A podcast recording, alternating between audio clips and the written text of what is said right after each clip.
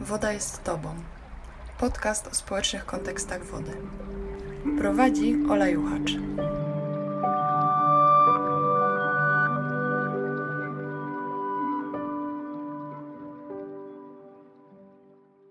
W tym odcinku rozmawiam z Adrianą Molendą, edukatorką klimatyczną. Będziemy rozmawiać o znikających ekosystemach, czyli o tym, jak znikanie ryb wpływa na zmiany w całym ich otoczeniu, w całym ich środowisku. W jaki sposób człowiek się do tego przykłada i jaki mamy my wpływ na to, co możemy z tym zrobić.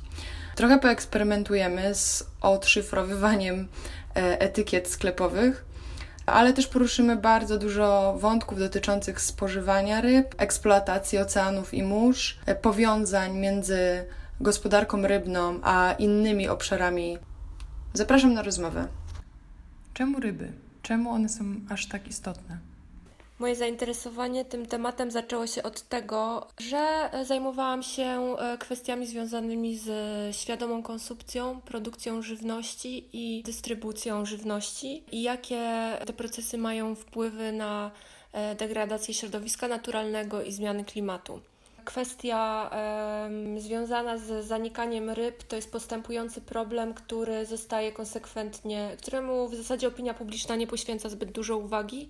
Zazwyczaj e, słyszymy o plastiku, którym zasypywane są oceany, ale nie słyszymy o tym, co z tych oceanów znika.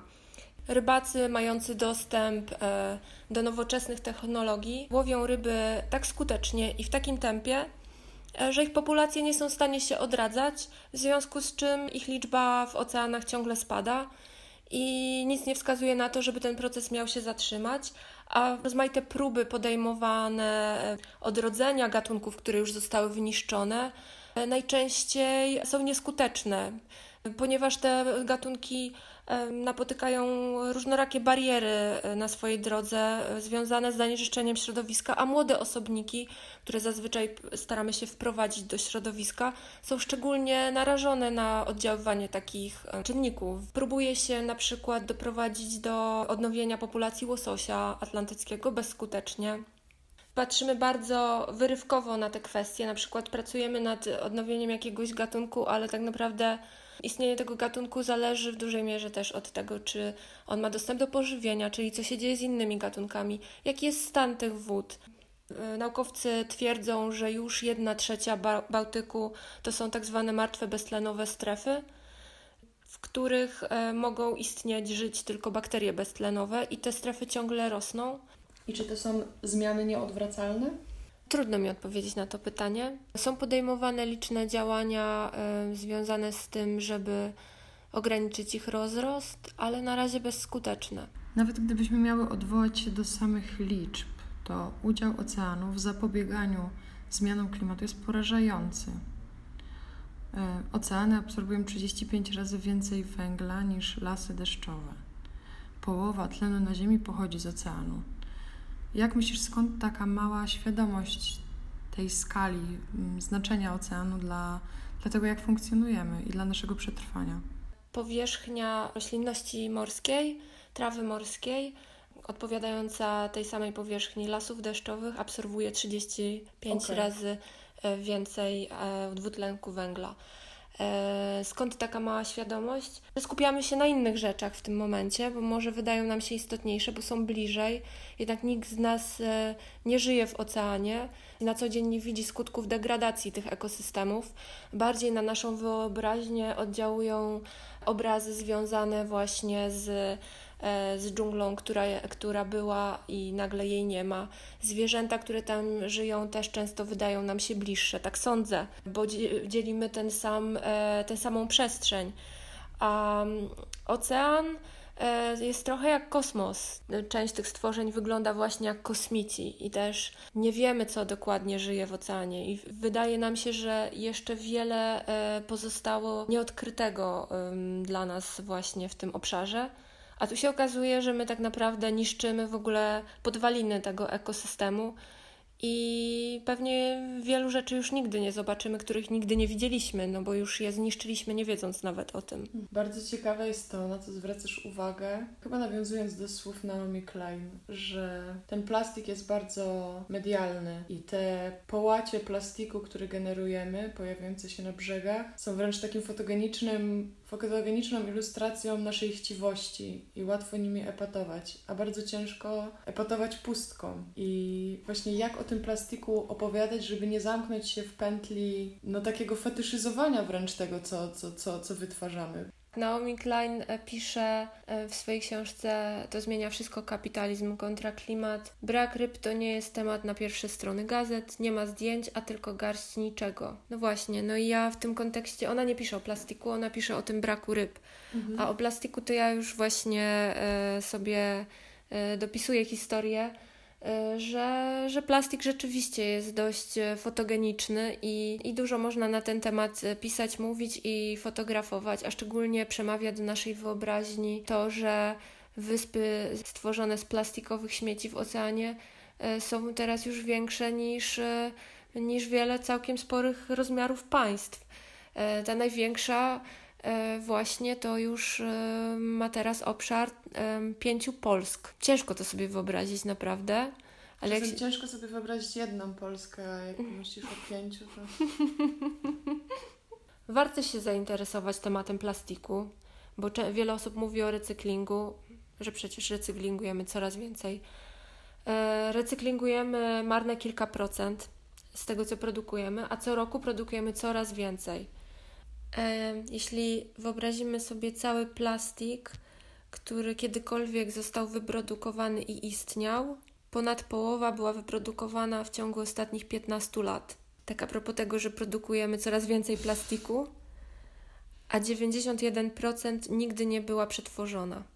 Już teraz nawet plankton żywi się mikroplastikiem. Mikroplastik trafia w górę łańcucha pokarmowego. Zwierzęta, które które e, żywią się planktonem, następnie są pożywieniem dla kolejnych zwierząt. One magazynują w swoich ciałach plastik, potem my jedząc ryby też, e, też jemy plastik, ale tak naprawdę, naprawdę plastik jest już e, w roślinach, które, które rosną w naszych ogrodach. Już w zeszłym roku odkryto nawet, że istnieje nanoplastik, który wnika do, nie tylko do tkanek, ale do komórek i nie wiadomo jeszcze, jakie mm, powoduje procesy w żywych organizmach. Mm, może mieć też e, wpływ na rozwój młodych osobników, które są e, szczególnie, czy nawet bardzo młodych osobników e, na etapie w ogóle życia płodowego, które są szczególnie narażone na różne substancje. Zauważasz też taką dziwną zależność, że mając świadomość tego, w jakim stanie przez nas są ryby obecnie, jednocześnie zaleca się ich spożywanie i odradza się ich spożywanie, e, zwłaszcza kobietom w ciąży. I to, co zwróciło moją uwagę, to to, że żeby tak naprawdę pozyskać substancje potrzebne nam do zdrowego funkcjonowania, możemy zastąpić ryby klonami. Tak. I rzeczywiście możemy już kupić takie e, kapsułki z glonów zawierające mm, kwasy DHA i EPA, ale one są znacznie droższe. Ale tak, już, już jest to dostępny produkt na rynku, ale mało osób o tym wie. Właśnie e, ja też o tym nie wiedziałam. Dowiedziałam się e, z filmu o Sylvie Earle, która właśnie stworzyła Mission Blue, czyli taki taką organizację działającą na rzecz odnowy życia w oceanach.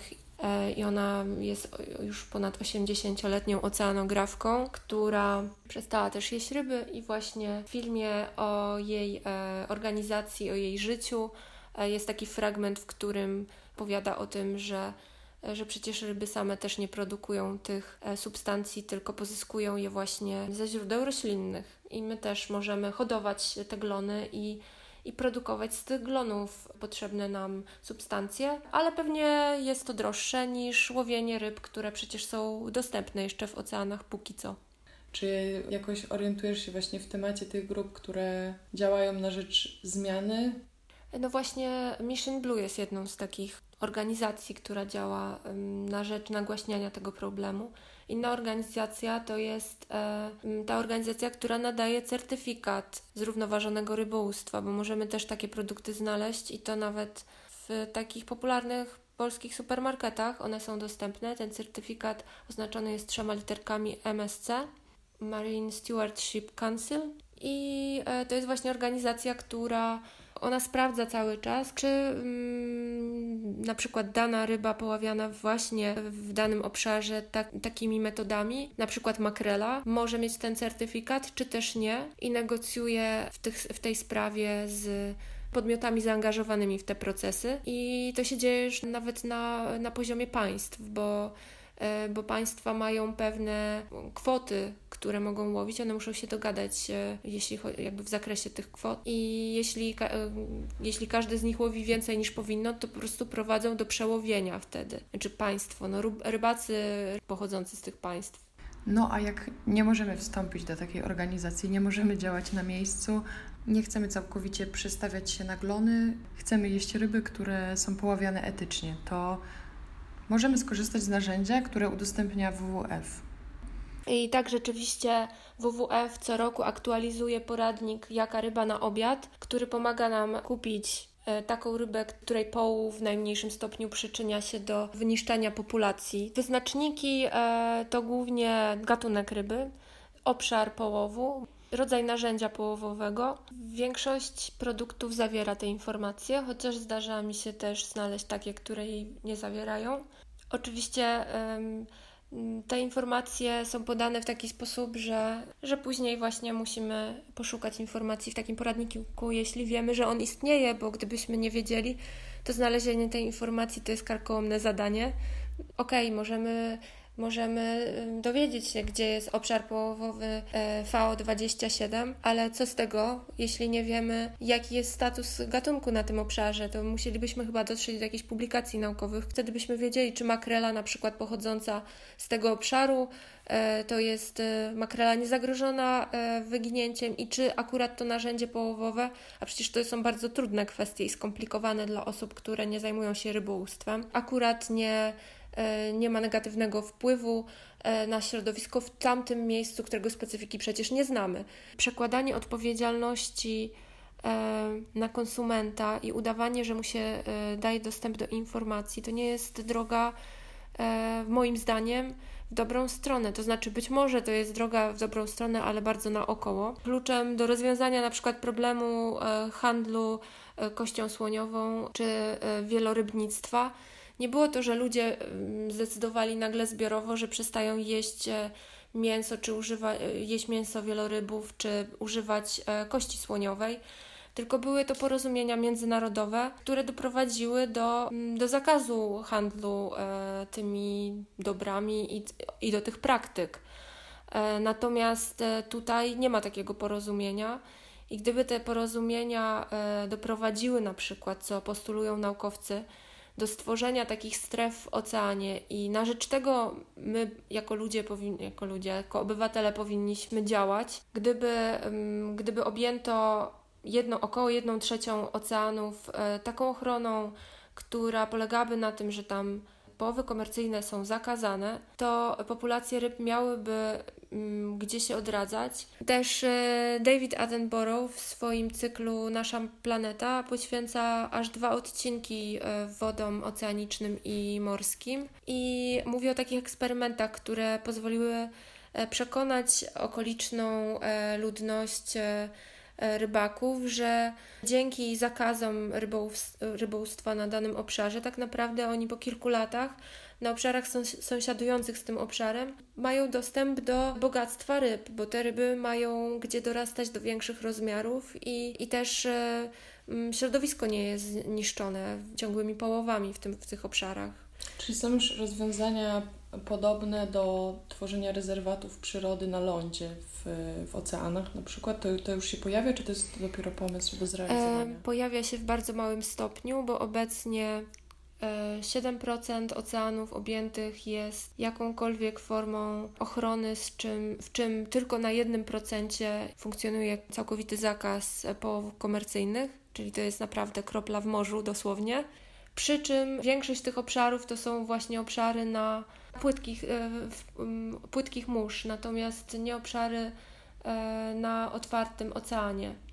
Wyposażyłyśmy się w kilka opakowań, to może spróbujmy rozszyfrować teraz te etykiety. Puszka tuńczyka nie zawiera żadnych informacji, które nas interesują. Mamy tylko informację, że składniki to ryba tuńczyk i olej sojowy 18%, woda sól.